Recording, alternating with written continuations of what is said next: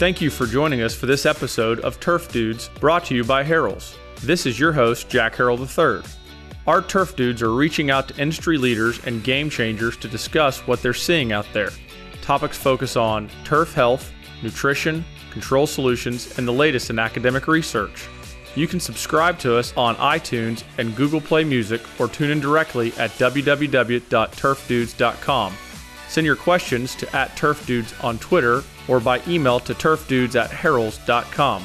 Turf Dudes is spelled T U R P H D U D E S. In today's episode, sponsored by Syngenta and recorded live at the New England Regional Trade Show and Conference, Dr. Raymond Snyder, Director of Agronomy at Harrell's, gets the dirt from Dr. Mike Agnew Sr., Field Technical Representative, and Dr. Mark Coffelt, Head of Technical Services for Syngenta, on three pests prevalent in the Northeast annual bluegrass weevil, winter moth caterpillar, and crane fly. We've got two special guests with us today. We have Dr. Agnew and Dr. Coffelt. And so I'd like to start out by uh, letting you, each of you guys introduce yourself. Perhaps uh, Dr. Agnew, go ahead and feel free. Tell us a little bit about yourself and um, you know your background. Sure. Uh, I'm Mike Agnew. I'm the senior field technical representative for Syngenta, covering New England and the Mid Atlantic states. Uh, I've been in this position for 24 years, going back to several companies. So uh, I feel it's the best position in the world. My background, I'm a, I'm a turf agronomist by trade. I uh, went to Kansas State University with Bob Carrow as my major professor, and uh, so I'm soils and stress physiology trained. Spent 10 years on the faculty at Iowa State University in the extension turfgrass position, and left there for industry and haven't looked back. Excellent, excellent. And I'm uh, Mark Coffelt. I'm the head of the tech service team at Syngenta, and I have a team of very experienced, knowledgeable tech service people like Mike Agnew. So I have four people in turf, and I have three folks in pest control, and one in ornamentals. Excellent. And I also cover, we have a good business in Latin America, so I have a technical person there. My training's in entomology, so I went to Iowa State University, University of Nebraska, and then Virginia Tech. And I spent eight years at the University of Virginia Tech doing research, extension, and teaching. So really enjoyed that. Then I joined industry, and I've been with four of the six major ag king companies, and I've enjoyed my last five years. You got two more to go. Only two more two to go. More to go. That's right. So looking forward to it. Thank Excellent. You. Well, we're talking about annual bluegrass weevil. We're at the New England Regional Turf Conference and Show, and uh, you know, just in general, how widespread of a pest is this annual bluegrass weevil? Yeah, so the annual bluegrass weevil actually is a native insect. It's native to the United States. It's been here a long time. It's it kind of changed its habits and moved over to turf. So it loves POA. It can also feed on bent grass, but it's primarily a problem in the northeastern part of the United States. Now, I'm from Raleigh, North Carolina. It is found in the mountains of North Carolina now. And okay. so we have some research going on there. So it goes as far south currently as North Carolina, all the way up to Maine, out to uh, Pennsylvania, and parts of Cleveland, Ohio. And there's rumors that it may be moving into parts of Michigan or parts of the Midwest as there's, you know, as POA is more prominent. So it is a northeastern species primarily, but it is probably the most difficult turf insect pest to control. And it's also found in Canada, uh, oh, especially the Ontario and uh, Quebec, uh, closer to the state's borders. Now, you touched on, you mentioned POA there. Is that the specific turf species that we're talking about as it relates to the annual bluegrass weevil or any other hosts? Yeah, POA is the primary host, but it has been known to feed on bentgrass species. Excellent. And it okay. speeds, appears to be expanding its range, Michael. Yeah, when we actually get closer to the Mid Atlantic area, uh, it's, it is, it doesn't matter what species it is. It's primarily uh, an insect of Poa annua up here because there's a lot of Poa annua in New England. So that's how it got its name because it was first uh, identified as an issue in Massachusetts, Connecticut area, and uh, it uh, still has its home, its roots in New England. In so New England. It's, it is a POA insect, but it will feed. If there's no POA there and they're there, they got to feed somewhere. They'll feed on, on bent grass. Well, talking about feeding, uh, give us, for those of us that perhaps don't know exactly, what do the symptoms look like? What, what when we're looking at POA and it has some symptoms, how do you guys know uh, instinctively that that's ABW? Well, actually, there, there's visual symptoms. It's almost like a spotting.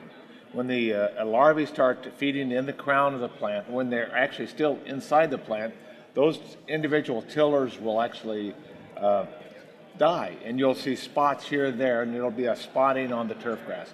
On fairways, on collars are primarily where we're going to see the major issue, and we do see it on greens, but really because of our, our maintenance practices on greens, it usually isn't a major problem. It's usually on those areas that are just a little bit high enough turf grass so they can uh, accept the population to do the damage. Does it get mistaken for a disease sometimes? It can be Can be, mistaken yeah. for disease. I've actually seen people think they have anthracnose because you can get that type of symptom, but it's you can really pick it out. It's very easy.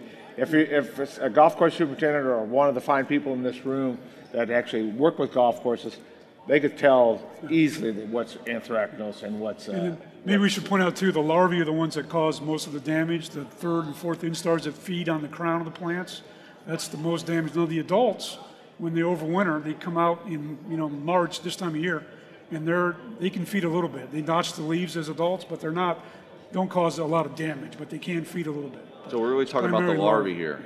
Yeah, and, and it's the larvae. They, they, the adult will lay its eggs right on the in the sheath, and they'll uh, deposit the eggs, and the the weevil will be inside the plant for the first and second instar, and during the third instar they'll make their way outside the plant, and that's where they're starting to feed right on the crown of the plant. So, your target for control, obviously, then is the crown of the plant when you're trying to give uh, any type of application to give control. Set up the life cycle then. So you're talking about the larvae, the adults. When is all this happening? Is this a fall condition, It's- spring, is- overwintering? Uh, you know, when is all this happening? Run me through that. In the springtime, well, actually, in the fall, the uh, annual bluegrass, annual bluegrass weevil adult will go into hibernation, and they are very good hibernators. Uh, they live through extreme cold. Uh, they live through warmth, and they actually, it's the warmth of the spring will bring the adults out. That's Where, the where are they hibernating? Where are they hibernating? Well, in general, they hibernate almost anywhere that they have a, a, an area to hibernate, but it's usually tall grass, tree lines. When it's a great area where they can really burrow down. But You particularly like pine needles and Pine leaf needles. litter along the edges of the fairways. But it, you, you can find them overwintering right in the middle of the fairway, and we've seen true. early damage that way. So it's, it's a misnomer to think they always move, uh, because the population up here is pretty high. Gotcha. And then at that point in time, uh, when the uh, when the temperatures start warming up, uh, all of a sudden you'll see the Great March. And uh, the, the greatest temptation by a golf course superintendent is to spray when they see their first adult. And I would say, number one, if you're going to spray for an adult, wait. Wait till the population gets into a peak level and, and give a control. Don't waste the spray too early. All you're going to do is create more of a resistance issue. But the first application is spraying for the instar, the instars that are inside the plant. You use a systemic material like Acelepryn or, or a Ference, which will actually move systemically in the plant into the xylem and give, give excellent control. On the crown feeding larvae, we have a couple good insecticides like Provaunt and Ference that do an excellent job of killing ones that are outside the plant because they're feeding on a plant that's been treated with it and they can take it up and ingest. In order to kill these uh, animals, they got to feed. That's why you really cannot use uh, the systemic materials to control the adults because the overwintering adults do not feed. Do not feed. They're, they're, uh, they only have one thing in their mind. I have a feeling it's procreation. But when they come out from these overwintering sites, like this time of year, so they, they can feed a little bit, but then they mate, lay their eggs in the leaf blades, and that's when you want to do that adulticide treatment. So we recommend our scimitar, which is a pyrethroid. Uh, there is known pyrethroid resistance in some populations, so then we recommend chlorpyrifos as another option. But we found out through our research that it's very important to try to control these adults when they first come out in March, April. We want to get a good dent in the population, so we feel that's critical. So right now, March, the adults are coming out. Well, Well, not not right now, but any day now. Once Any it gets day nice, now. once yeah. the Once we get past the impending yeah, nor'easter. right, northeast, And- when and- that's over. Yes. In order to help the golf course superintendent track weevils, we actually have employed uh, seven scientists across the whole New England Mid Atlantic area to actually track them in certain areas of the of this uh, area. And so, like we have Pat Vittum, who's covering it from University of Massachusetts, and Stan Swier from uh, New Hampshire, and Steve Alm from University of Rhode Island. Are three scientists that are out- there as consultants to Syngenta to actually give us the best data that, it, that will help a superintendent make a timed application. So they can sign up for that type of information on Weevil Track on greencastonline.com.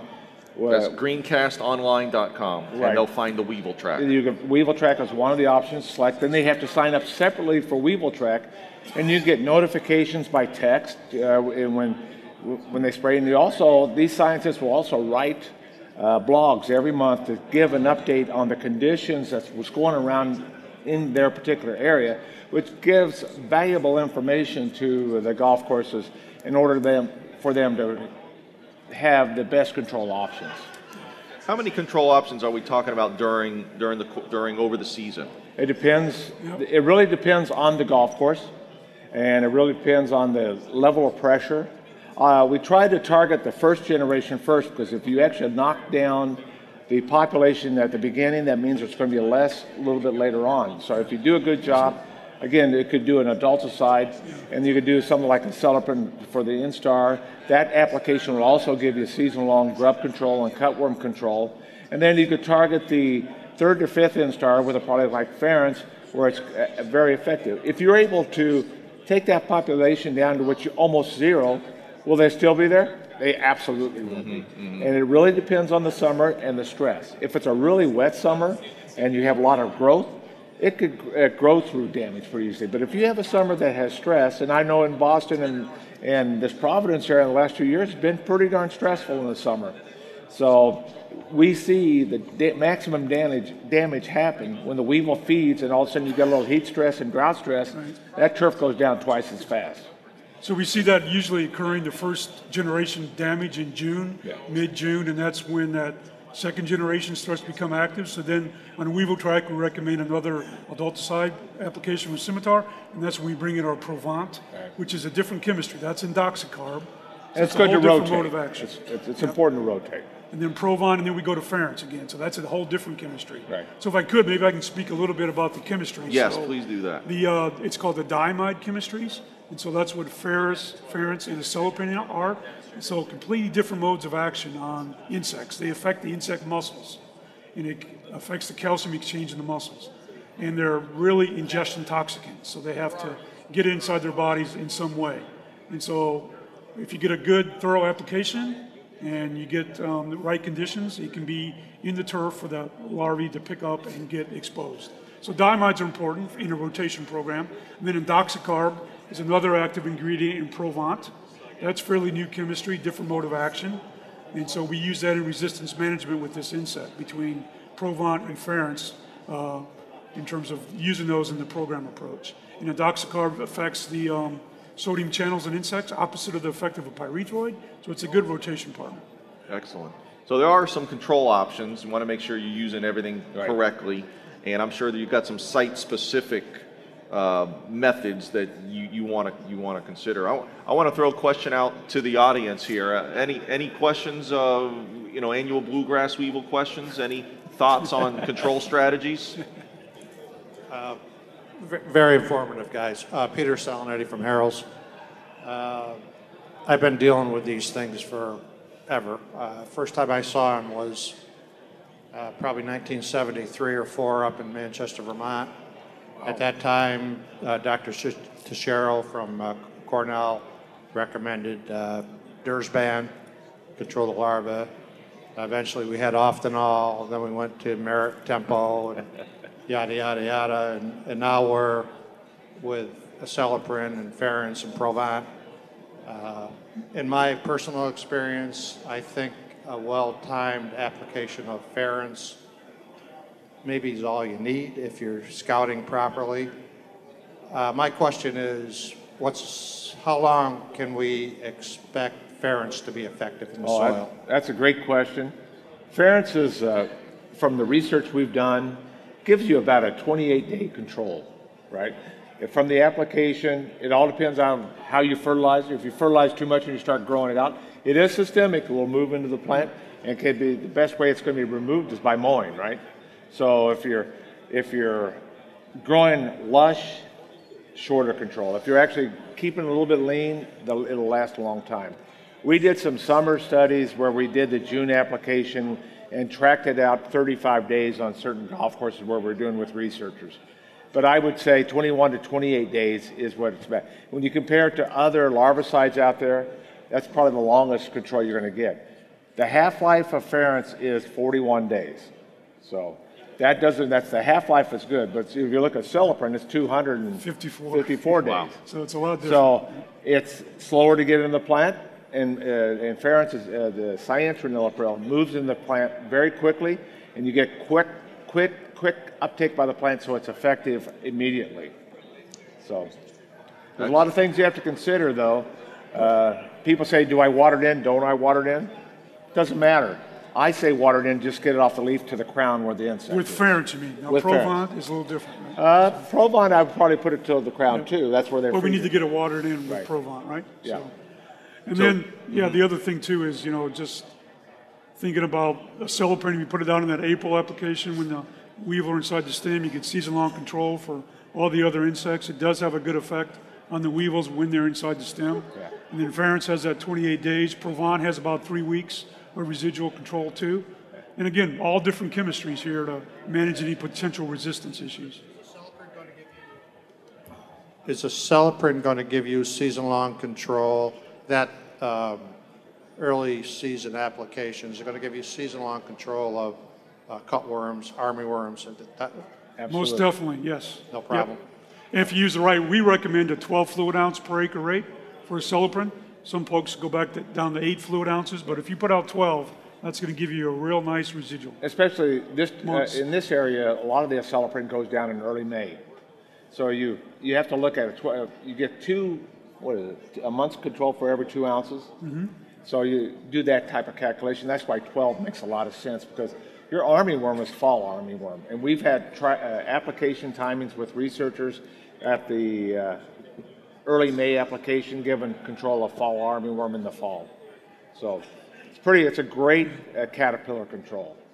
But you also made a comment too about Ference, you know, why we just use Ference and for everything. I mean, it does have some adult activity, but it's not going to give you the control that you expect to see with a pyrethroid. So we still think it's important to have the adulticide application out there. Yeah, I think if, if I were still a superintendent, you know, my, my approach would be slightly different. I might go with the Ference in, I don't know, maybe early June, I don't know, uh, in upstate New York. But maybe I'd kind of keep my powder dry for a while and go with Acelepryn maybe late June at an eight ounce rate to carry me through the fall for uh, white grubs and, you And, know. and I understand where you're coming from, Peter. Uh, what I would suggest is you want to move that Ference application up more to mid-May if you're just using Ference. Because you're going to get what's in the stem and what's outside the stem, and you're going to get a, a better control and have less potential damage. Because if you wait to early June sometimes, Yeah, it's a little if late. you get a warm May, the damage might come before you really want to. And that's why I always say that go a Yeah, little bit I- I've early. never seen that in the Albany area. I've Yeah. always seen it towards the middle of June. But, you know, I agree with you that. I've heard of guys having damage in late May, you know, so. I, I, It's- But I but know like I was a- say, scouting is critical. I was in Albany two years ago, and we, I can't remember, that was early May or late May? Late May, and it was uh, pretty severe damage on that particular golf course, and I know you know the golf course. Uh, But uh, at least I know Fred knows the golf course. So, Well, if he knows it, I know. it. Yeah, I know. Well, Fred just walked up behind you. It's- it's- Just one more point, that second generation, that summer, July generation, is what we call asy- asynchronous. So it can be every life stage present. It's just amazing. You can see adults, first instar larvae, larger larvae, they're all present at the same time. And that's why Ference is such a good fit, because it covers the first, second instars when they're inside the stem, and then the outside when they're feeding on the crown. So that's, but they're very hard to predict. Their, their timings, that's why we have this Weevil Track program, and on our website, lots of videos, how to sample properly, and monitoring, sampling is very important. And that's, it, scouting is the most important thing a golf course superintendent can do. Scout, scout, scout, make sure what's happening on their golf course is what they're actually seeing or being told to do. So we are a tool to actually help them do that, but we think they should do it physically themselves. Excellent. Hey, good afternoon, guys. It's uh, Greg Nickel from Harrell's. One question I have, and it's, it's actually a two-part question. Um, what's what do you see as far as being the, the biggest difference between today's ABW versus yesterday's ABW? When I mean yesterday, the ABW of the '90s, if you will, and the practices that that uh, managers were doing then, um, as it relates to now. So that's the first part. The second part is what are some of the, the common, I don't like to use the word mistake, but the, the common hiccups that managers are doing because this is such a frustrating pest that when they see it out there, I noticed we, we, we talked about chloropower a little, little while ago where everyone's going out and just applicating, applicating, applicating, and it's lay, laying down this product. So how is that helping and or hurting uh, the manager by, by making maybe some, some rash decisions? Well, I think ABWs years ago, and I have two people in the audience that would know that better than I would. But the key is Don't call anybody out. I won't. but the bottom line, uh, years ago, it was a little bit easier. Mowing heights were different, a little bit higher. Uh, they could sustain more damage. Uh, maybe we were watering more. Uh, I guarantee that. But the other thing they were doing is they were putting down pyrethroids three to four to five to six times. I was at a golf course, put down eight pyrethroid applications. You think they can have resistance? And that's the thing that changed. The whole game is when resistance started happening on golf courses in first in Connecticut, and then started spreading it on golf courses all around. That's a game changer when you get resistance. And so we have to manage them so we don't get resistance, right? And so to me, that's the biggest difference. The other big difference is we're seeing, it used to be just Poa annua. We used to call it Hyperodes. We didn't have a special name for it. And they, they, you can find these insects in almost every state of the United States, but they're really an issue in the Northeast. And it's, uh, it's, it's, a, it's an issue where because we've managed it, maybe mismanaged because of so many pyrethroid applications, we've created a situation that makes it harder to control because when you get resistance to one chemistry, you could possibly have cross resistance to another. We have some great researchers like Dr. Koppenhofer working on this uh, at this very instant to look at what chemistries can we have in the future. And companies I know that, like ourselves, are looking at new chemistries to go on to the future. We, we need more chemistries for the control, different chemistries than diamides, different chemistries from neonicotinoids, different from pyrethroids. We need a, a new chemistry to control adults. Because if you can knock the adult population down, they don't mate, right? So, so I know that's a that's a, a big target for Syngenta, and I'm sure it's a big target for other companies. Yeah, so you hit it right in the head. The older days, it was you had organophosphates and you had pyrethroids. That was about it. Yeah. Now in today's market, we have the diamides, we have indoxacarb. We Peter also mentioned have, some of the older yeah. chemistries, so and, and, we still have Dylox, right? Dylox is yeah. being used, and some of the other chemistries are still with us, but plus the new chemistries we have, and then you know, we we know Conserve is a very good product from Dow, and that's spinosad. That's a different AI altogether, right. so that works very well too. So we talk about the other products that work well in our program, and that's one of them. So yeah. again, another new chemistry. So I think the newer days we have more chemistries to choose from, which is a good thing. And as long as we manage it correctly and people don't over apply the same product all the time and try to rotate their chemistries, we'll be in good shape in the future years to come. And we have a very exciting new insecticide coming, so we excited about its potential use in ABW. So we got, I know our competitors have the same thing, but like Mike mentioned, it's very important to have this new mode of action chemistry coming so we can keep ahead of that resistance curve. What will be the role of that new mode of action chemistry? What what the timing? Where would it fit in well, the program? I can't really say anything about it right now because it's top secret. I'm trying to, to get it out of here. Nobody's listening. Yeah, I promise. That's right. It's just those two people. It's, it's, a year. Yeah, it's a couple years away, so we're. I'd be too premature to talk about that. Just that we have one, and uh, it's going to be a nice fit. Excellent. Any other questions from the audience? Any, uh, you know, Mike Duquette's sitting over there. He's an ABW uh, guru, guru right there. Mike, you want to share some of your strategies, AB, ABW control? Mike Duquette with Harrell's.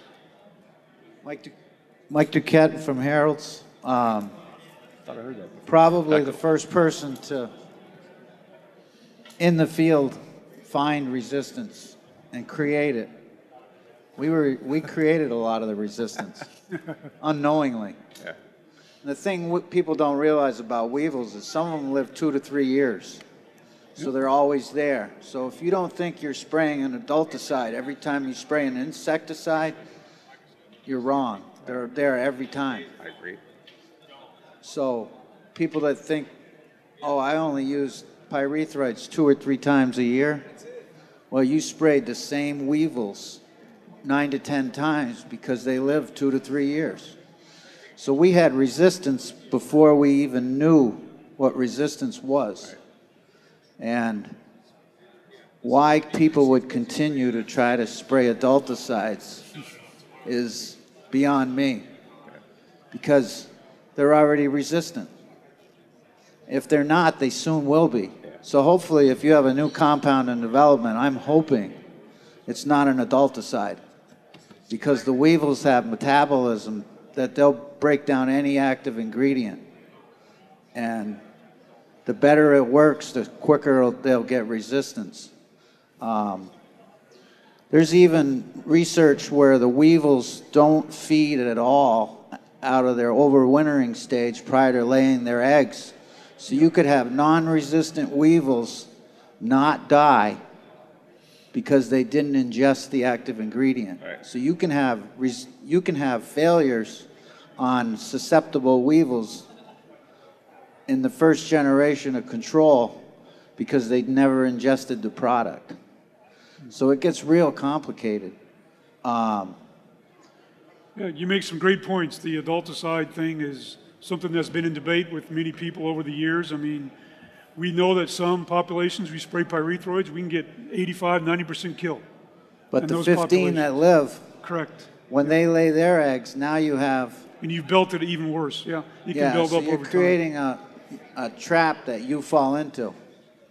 Um, that's the part that we've, and Ference has been a godsend because it's not an adulticide. So the adult can't metabolize the product and then create larvae that are resistant to.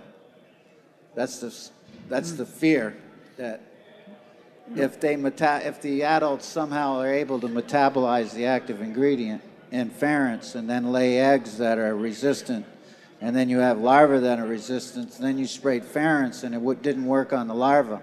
But hopefully that day is a long ways off. And the good news, Mike, is we're actually working with uh, Rutgers University to actually test that theory whether or not that can happen. So it's uh, it's one of those things where we're very cognizant of resistance, and it's just like I am for disease. I am the same way with insects, and I agree with you. Uh, you don't want to make a problem worse. I mean, you- have, has Syngenta ever thought of providing the end user with plates where they could put adults down for the people that that's a great- continue to that's a- use pyrethroids? that's hmm. actually a nice option. That's actually a good idea. And just put a plastic plate underneath the scimitar bottles Yeah. so that you could put the adults on top of them when you spray and pick them out of the field. And, And, if here you I used to spray and always they don't them to die, them a pat. if you spray and they don't die, you know you got a problem. True, true. So That's, that- that is, that's actually a very good idea, and the person right next to you uh, probably could actually write that down and send it to his replacement. It's right there in his It's in his head, yeah. Smart young man. Uh, but yeah, that, you make some great points, and we're aware of those, and we're glad to be working with uh, Rutgers University on the resistance thing. So we're trying to get ahead of the curve, and we're incorporating our new chemistry early on, so we can see what that's going to do in some of the research trials. So It's, it's my, it's my goal for the time I le- have left working in life is to actually prevent resistance from happening with chemistries.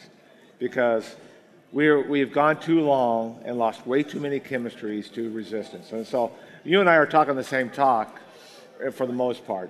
Right. And, and all of a sudden, I'm and I keep telling people resistance is an issue, and we need to have more of a, uh, more of a dialogue, more of a dialogue with all the turf researchers on this, and, and we will have that. I think thanks to you guys and your collaborations, and the, the, the topic of resistance is, is more prevalent, more mainstream now than it's ever been. And I think Oh. as a collective industry, we're all doing our best to, to minimize uh, And also, yeah, that. and Mike has done a great job in actually verbalizing it in the New England states. and you've taken the leadership in that. And that's, I, I, I applaud you on that. That's it. You've done the right thing. Because if you think about a company like Syngenta and our, even our competitors spending $286 million to bring a new AI to the marketplace, takes about 10 years of development time. That's a huge investment by any company. And so the last thing we want to do is see it overused and not managed correctly and see resistance come up right away. We want to get the life of that compound through the 17 years of that patent. So we're very, very cognizant of that, and we're trying to keep ahead of the curve on that with our new chemistry. So. Excellent. Thanks, Mike. Pr- appreciate your, your input there. Oh, thank you. Well, guys, um, you know, we got two experts here. Any other any other questions? Any other uh, insects you guys want to bring up while while we have the two of you here? Any anything uh, you know bring something value to the conversation here? Actually, I'm going to bring up an insect that's not a turf insect. I want to talk one minute about winter moth caterpillar. Winter moth caterpillar in the coastal area of Maine down to Rhode Island has become a huge issue uh, because it's an introduced pest that has no natural enemy. And we've, we've been doing work with Dr. Steve Alm, a good turf pathologist, but uh, patholo- entomologist, and he's done some work with us uh, looking at uh, Acelepryn for the control, and we can get some excellent control. We will be writing a, a, a specific uh, control option with a Acelepryn for it. A Acelepryn is a great caterpillar control. We, as low as one ounce per 100 gallons is given excellent control. That, that insect, to me, is very regionalized but it's a major insect defoliating maples, oaks. Uh, So non-turf. Non-turf, Non-turf. yeah. It's a non-turf insect that still has an economic impact on golf courses and lawn care and tree maintenance in that Are we area. spraying foliage? Are we spraying the The best control the, is the soil? The, the best control is right when the buds are opening, when the, the, the, the scales of the bud start opening and the insect can get into that. They feed before that bud totally opens. It comes out a skeletonized uh, uh, leaf. If you can get that application on just right before that, which will happen probably mid-April, uh, early to mid-April in the New England area, that's, you have to have a targeted application. H- How are we making that As application? a spray. As a That's a folder foliar A application. foliar application to Because a if tree. it's- Tree, yep. No tree. leaves yet. We're just spraying No those leaves buds yet. and we're spraying Yeah. uh, the limbs and getting What good kind of coverage. applicator are we using? We're certainly not using a ground spray. Well, equipment usually for that's that. where arborists come in well. Arborists, okay. I would actually Professionals, employ yeah. a good, someone who has the ability, because you can get 50, 60 foot trees be totally defoliated. Just like gypsy moth is a huge issue, this is a growing one, right? We want to nip it in the bud when we can, and we, we uh, as companies, we could be leaders in that discussion. Excellent. It's maples, oaks, uh, crab apples. Uh, it's, it's, no, it's, it's, it's called. You it's- said blueberry too, It's right? actually a huge uh, problem in the blueberry industry because it, it eats the, uh, the flowers. And it could definitely take down. So it's, a, it's on the target of entomologists. Uh, at, uh, it was discovered by the UMass entomologist, and it's uh, been heavily researched up and down. There was a talk today on the trade show, uh, in the sessions on winter moth and gypsy moth. She did a fantastic job uh, giving that presentation. So. Well, it sounds like a new emerging pest that we need to keep our eye on and, and focus on the symptoms and the control mechanisms and minimize its regional scope. Is there any other insects you want to mention? Uh, I could go on forever, but I think, I, I think I'm good. Actually, I'd like you guys to touch on, uh, there's one pest up here that's really starting to rear its ugly head. And I know that um, at the New England show, there's actually a conference, uh, or there's a, um, they're speaking on it. It's on crane fly. Uh, Can you touch on crane fly and, and uh, just, just tell us what you, what you think on that? Yeah, so there's two main species in this area. There's a European crane fly, which has one generation a year, which is the most prominent one. That's found on, in this area. It's also found in the Pacific Northwest. Then we have the common crane fly, which has two generations a year. So that's a April peak and an October peak. So you have to be aware of which species you have.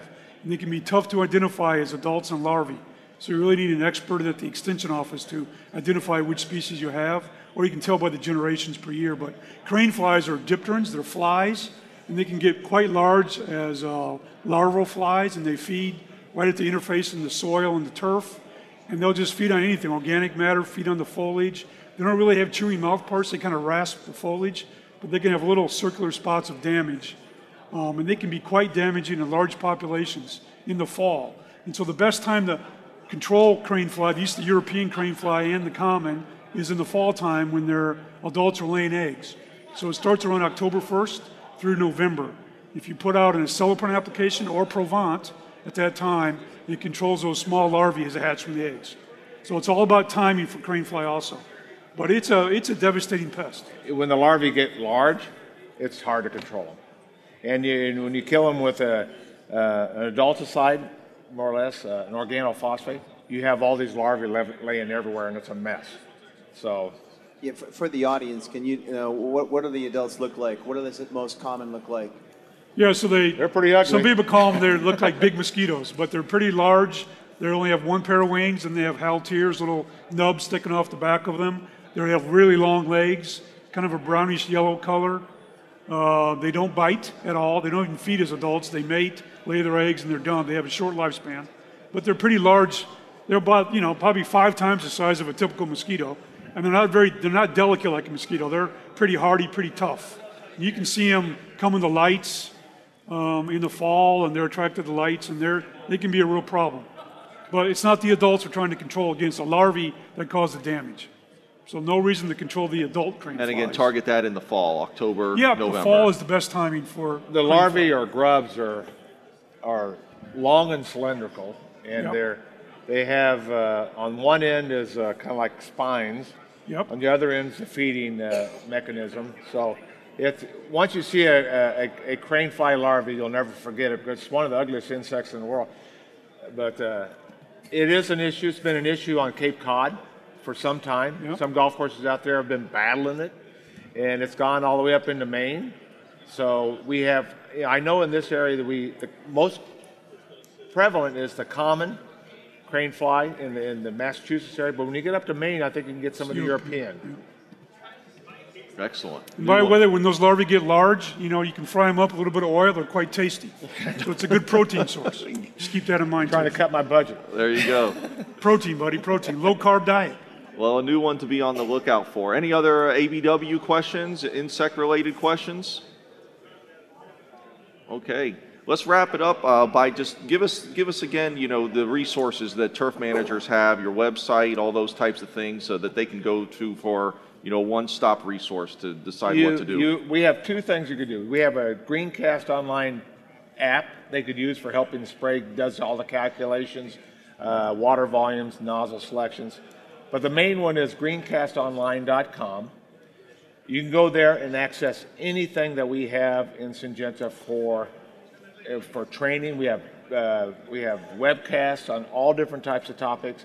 We have training videos. We have all the information that's been prepared to, for us by our researchers of the blogs, a history of it for three years. Programs. Programs. Yep, program You could, it, so that's the one-stop shopping. okay. I always say, call your, your if call your local sales uh, Syngenta representative in the field, and for personalized uh, information, or your And then- Harrell's rep. Right? And then, of course, Yeah. sign up for, for Weevil Trak, right? Become a subscriber and You have to do and that follow separately, so. but that's part of the process of going on Greencast Online.